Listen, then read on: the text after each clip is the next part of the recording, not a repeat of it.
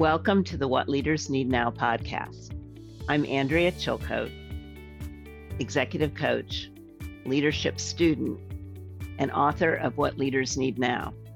I am absolutely delighted to have Kia Painter, Chief People Officer of Cox Communications. I've known Kia for a number of years, and I've seen her through many roles at Cox. I'm going to read her bio, and then Kia, I'm going to ask you to fill in some of the details because this does not do you justice for all the things that you've done. Kia Painter is Executive Vice President and Chief People Officer for Cox Communications. In this role, she's responsible for leading the development and execution of talent strategy that aligns with Cox operating principles and long range business objectives for continual growth in the rapidly evolving business. She joined Cox in 1998 as part time HR assistant in Cox Hampton Roads after completing undergraduate studies at James Madison University. For the past 25 years, she has risen through the ranks and led people functions throughout Cox regions and markets in the Southeast, notably in Virginia, Florida, and Louisiana. In 2015, she joined the corporate HR team and established employee experience and organization design practices. In 2022, she was appointed to the Chief People Officer role. When she's not at Cox looking for ways to create career opportunities and experiences for employees, she spends her time reading and looking for new things to learn. She's truly a lifetime learner. She's a native of Norfolk, Virginia, and currently resides in Georgia. Kia, I can't tell you how thrilled I am to have you here. I'm so excited to be here too, Andrea. And yes, we have known each other for years. So this is going to be so fun. I'm looking forward to our conversation. Good. Let's have fun. So I I said before I'd like you to kind of fill in the blanks here. Can you can you tell us more of a personal story of your leadership journey? What drove you from an HR assistant to this role as chief people officer of this this organization? Honestly it's it really is this just desire to help people learn. You know before i got into the world of business i wanted to be a teacher because i was really fascinated about helping people learn because i like to learn. Um, but then once i got a job and I, I went to college i'm like hey i really want to be in business. I got into human resources and I didn't know about what all was in, re- in human resource until until I got an opportunity to spend some time doing different things. And so I started as a recruiter, but then I learned about how you could get into learning and development, how you could spend some time working alongside the business, helping them figure out how to leverage the talents of your employees to really help you grow the business. And I thought, mm, there's really something onto this. But to really excel my career, I really had to also take on things that were really uncomfortable for me. If you've worked, spent any any amount of time with me, you know about my love-hate relationship with mathematics. But the world is changing, the world changed around me and we saw at a period of time HR leaders, employees alike needing to be just more data centric. Just look how the world is evolving right now. And so, in order for me to even dream about getting to this chair, I had to embrace and take on roles that put me directly into learning to embrace what I feared the most, which was having to do math on a regular basis. So, I had a great leader who said, You can do this. I have faith in you. Go figure it out. And so, I took on roles in compensation, employee engagement to really help me build my skill and a couple of years later, here I am being able to do the dream job that I wanted to do and be able to provide leadership for the entirety of our HR function. So those are some of the things that I did to be able to prepare me to be able to do this role now. Wow.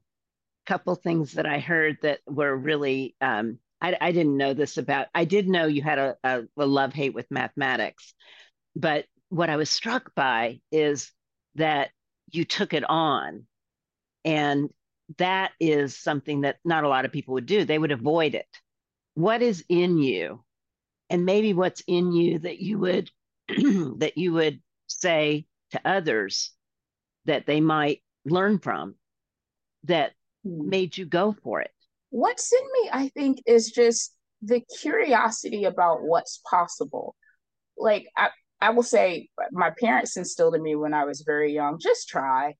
You might not be able to do any and everything, but if you're at least curious about it, try it. Maybe somebody else is more equipped to do it, but don't sell yourself short because you just never know. That's what my dad used to say. You just never know. Give it a shot. And so, luckily for me, I also had the gift of great mentors and great leaders to say, you know, you have a lot of potential. Give it a shot. And so I just had this this this thing inside me that just at a very young age, and I carried it through. I'm going to be willing to just sort of step out there, do what may be unpopular.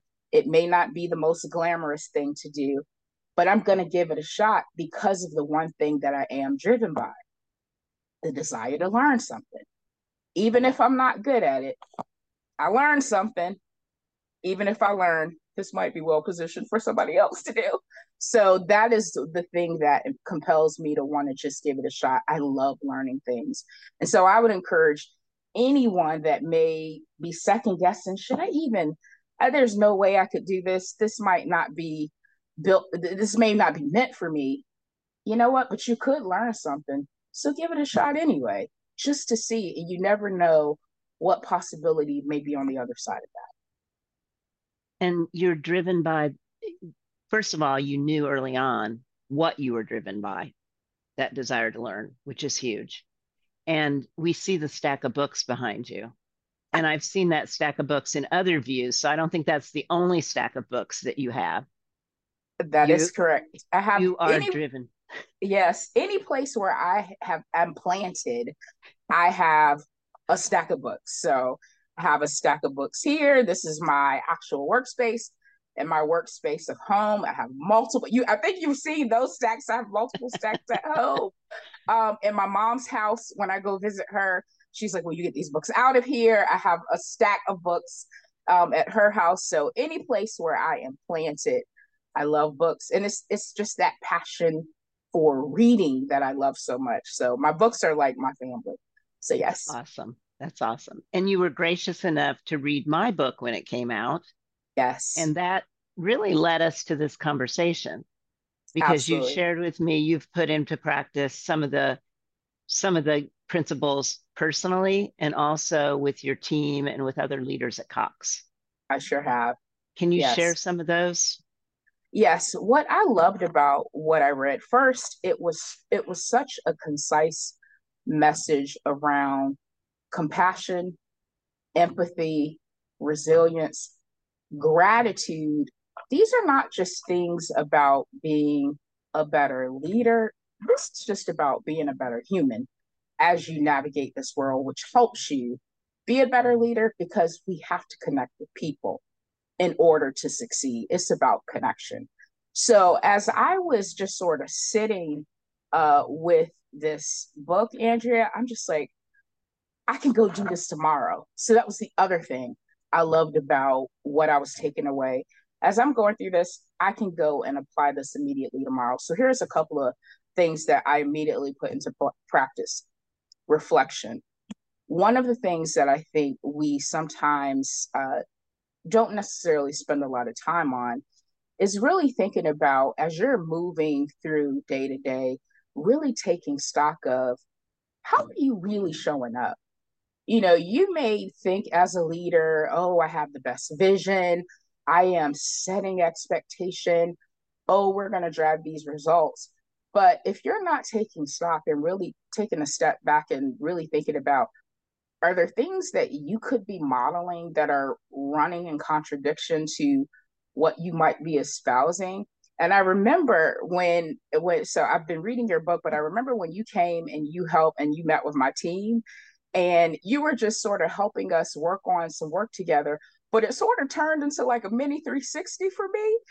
And I thought, oh, this is this is the gift I didn't know I needed. Um, and that was because I'm like, oh, I thought I was showing up a certain way. And as you were collecting some of this feedback from my team, I'm like, oh well this isn't how i'm i thought i was landing. I'm not modeling these things and i'm i'm actually trying to set expectations for my team especially as it related to just our, our personal interactions with each other because we're moving so fast. So taking the time to pause check in. One of the things that you know as i'm reflecting i'm like hmm i need to be a better listener. You know you know you're just moving so fast and particularly in this environment where we've become so virtual it can feel very transactional if mm-hmm. you're not careful. Yes. And so those were some of the immediate things around reflection how i'm showing up as a leader and not listening to respond but listening to connect and support and engage. It's it's a very different thing. And so those things were things I could immediately take in the content, but then go back and start changing the next day and also check in with my team. I had to be vulnerable with my team and just say to them, hey, first of all, thank you guys for sharing this feedback. I did I had no idea this is the way I was showing up.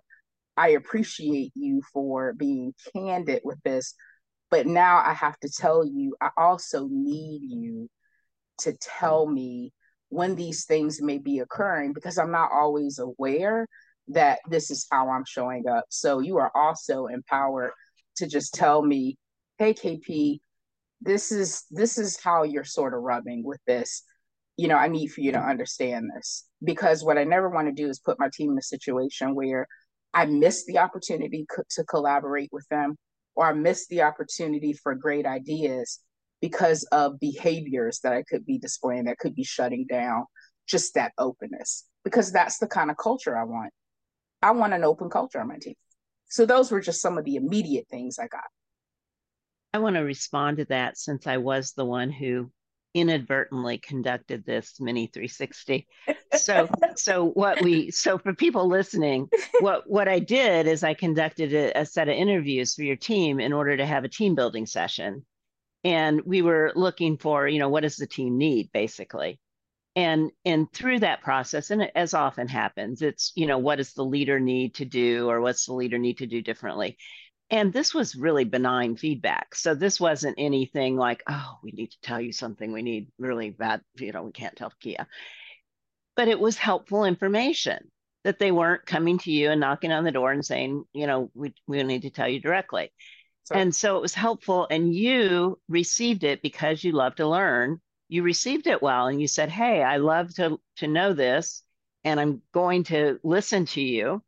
And I want you to continue to tell me this because I want to support you and I want to be a really effective team leader and I want to model that for the organization. So just all these things that you said. And that is the kind of role model as head of people for your organization you want all leaders to do, and not all do, by the way, in any organization. Not all leaders accept feedback and acknowledge feedback in that way. And, and you're a role model being willing to talk about that in this way. But you're right, it's so simple. This simple reflection back on yourself, an acknowledgement of what people need. And, and it's little stuff. You know, th- these were not big things. They're little things with people who really support you and and and trust you as their leader, but some little things that they wanted from you. That's right. And um, and the other thing though that I took away from not just our time together, but also what leaders need now, but it's not something that is the immediate. Like the first things I talked about were I could immediately put those into into action. But the other thing, Andrea, is this whole notion of how you talk about compassion but also how it exists with accountability. Because oftentimes when you talk about accountability, it feels like so consequential. And, and in some instances, people use accountability to talk about something that sounds so punitive. And that's that's not it at all. It's compassion can still be about caring. Sometimes there are hard things that occur, hard decisions that have to be made, but it's all people talk about you have to have courage in your mindset but you can have compassion in your heart set and how you connect with people. And that's i think the space and the in the content where you talk about that i continue to work on, that I continue to process, because I think that is a place where any leader can sort of differentiate themselves, any organization can differentiate their culture um, with this whole thing around how do you create workplaces where people feel connected and they feel seen and they feel like someone cares? Even in the midst of anything that could be happening outside of your organization inside of your organization even as you may be facing different things still there's caring there and there's there's just compassion. And so that is still the part of when i think about what what leaders need now that is the work that i'm continuing to reflect upon on myself as I, again as i take feedback from the team as i work with other leaders i think that could be a game changer for any organization that's looking to hire the best people you can have the best products, you can have the best services, but you can really have the best company if you can have a culture where people really believe that you care. So then the million dollar question is how do you get leaders? And what would your advice be to leaders who've been taught for years or who have been products of cultures that say you're not supposed to share anything personal? You're not supposed to be vulnerable you're not supposed to be personal that's we're overcoming the conditioning of all of that i just finished a two hour session with a group of hospital presidents and they're they're studying this stuff. They're going through a workshop with what leaders need now. And they would say exactly what you just said. And yet they're they're trying to shift a culture of we don't do it that way. And they have to put in place this accountability because they've got they're changing a, a, an industry that is is healthcare is undergoing huge changes. We all know that you don't have to be in healthcare to know healthcare is undergoing changes. What would your advice be to leaders around this? How, how are you advising leaders at Cox? Well, here's how I do it now. I mean, start with where you are. So, I mean, we all have our own individual experiences as it relates to how much we share about ourselves. Um, but we all have our own stories. So I always say start with where you are.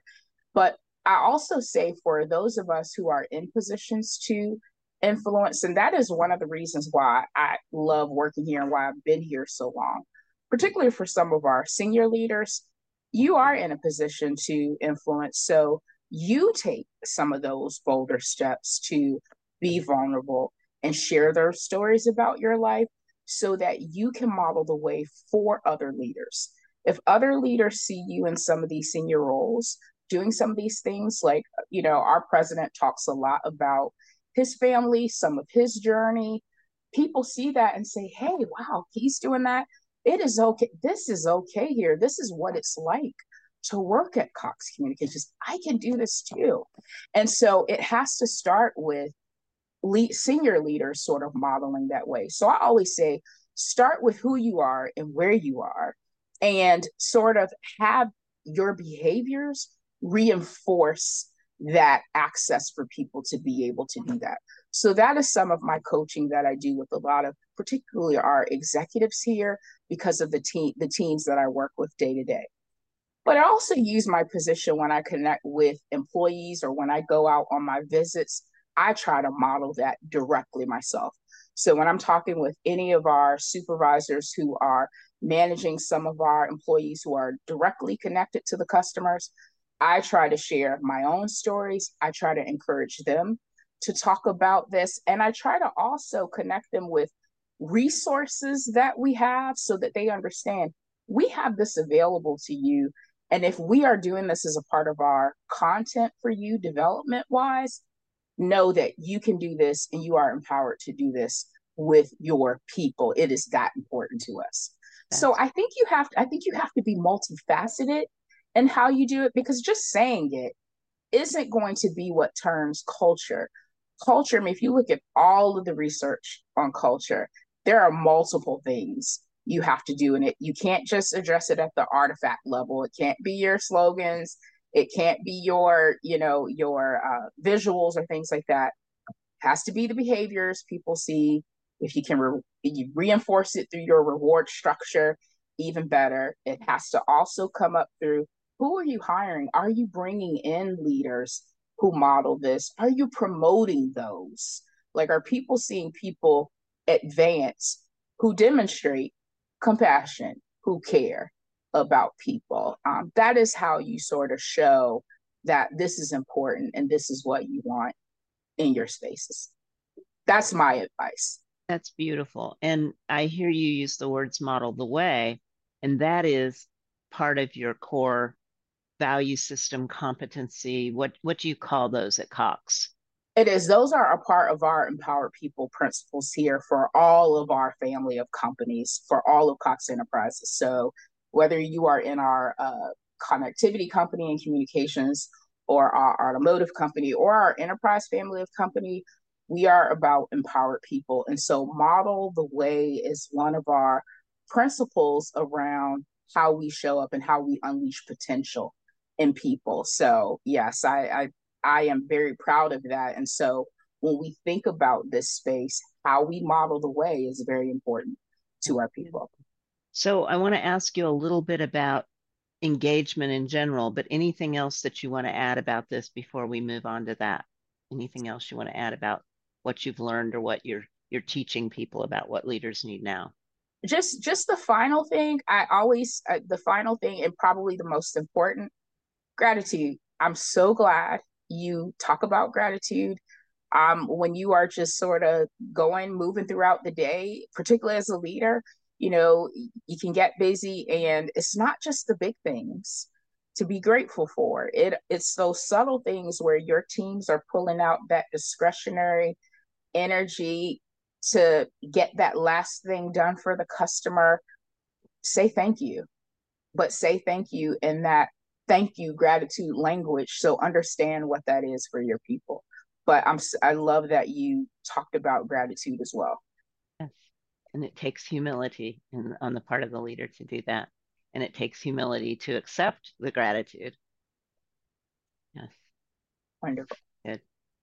So we talked a few weeks ago, and you pointed to a survey that you had read about loneliness.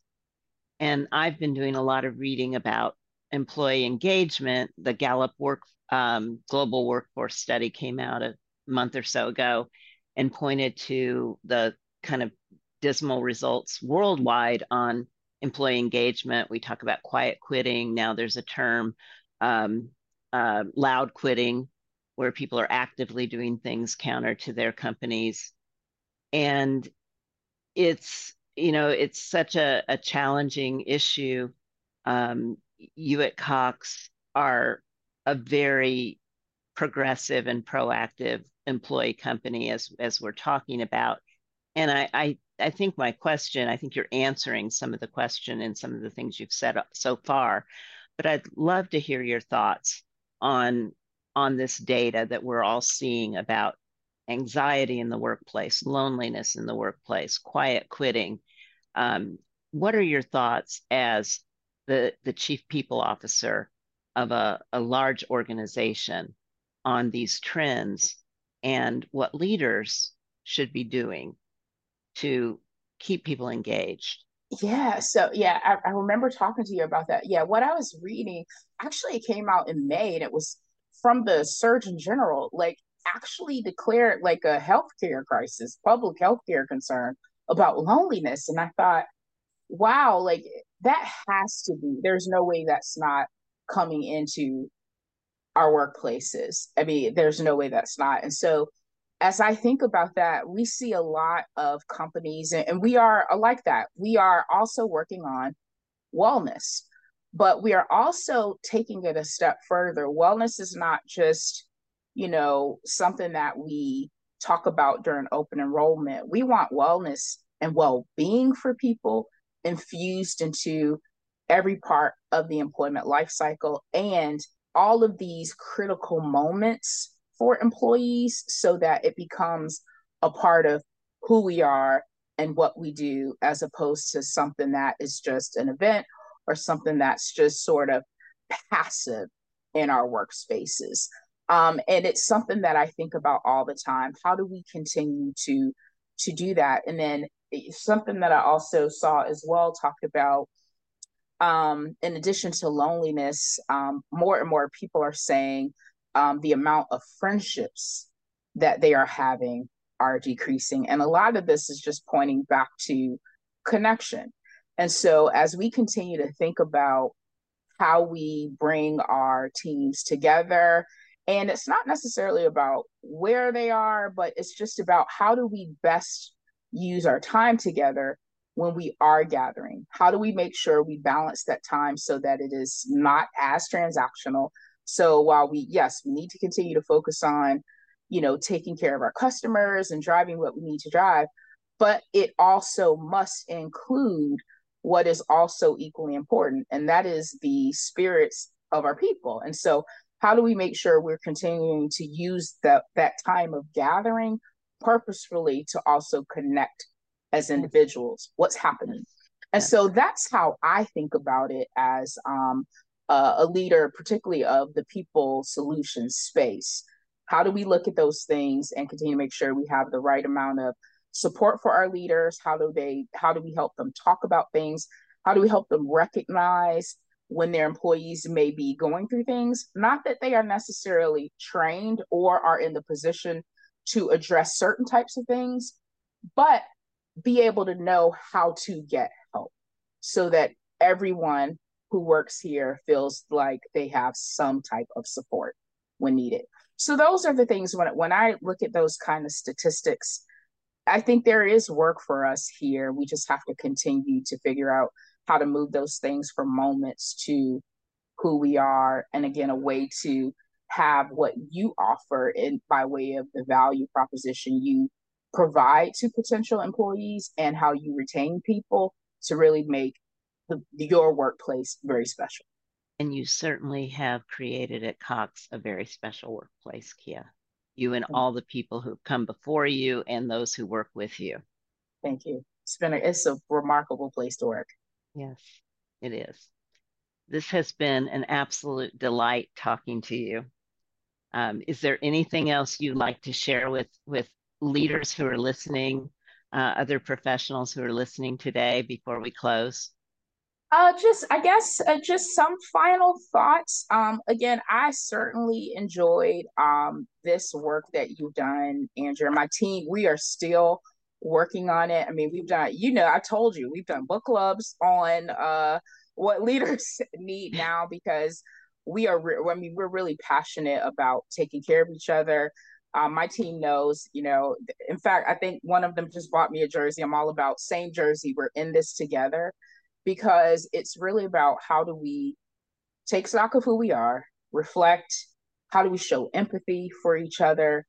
How, how do we just express our gratitude to each other? How do we, again, the, things are going to continue to evolve, but how do we have the courage and the gumption to continue to move forward, help the business, but also take care of the great employees who choose to wake up every day and choose Cox as a place to work. We are well to mission in that regard, and we want to be a good people solutions team. And so I encourage every leader when you think about the vision and creating meaning, meaningfulness for your team, how you come from that space of compassion empathy and gratitude to think about how you may might make a difference in the work that you do. So those are my final thoughts. Thank you for sharing that message. Welcome. Thank you for having me today. It's been fun. Kia, what a treat this has been. Your wisdom and insights are profound. You started by sharing that you're driven by your love of learning, and that came out in everything you said today and I really appreciate you sharing that. And I know our listeners will will appreciate that as well.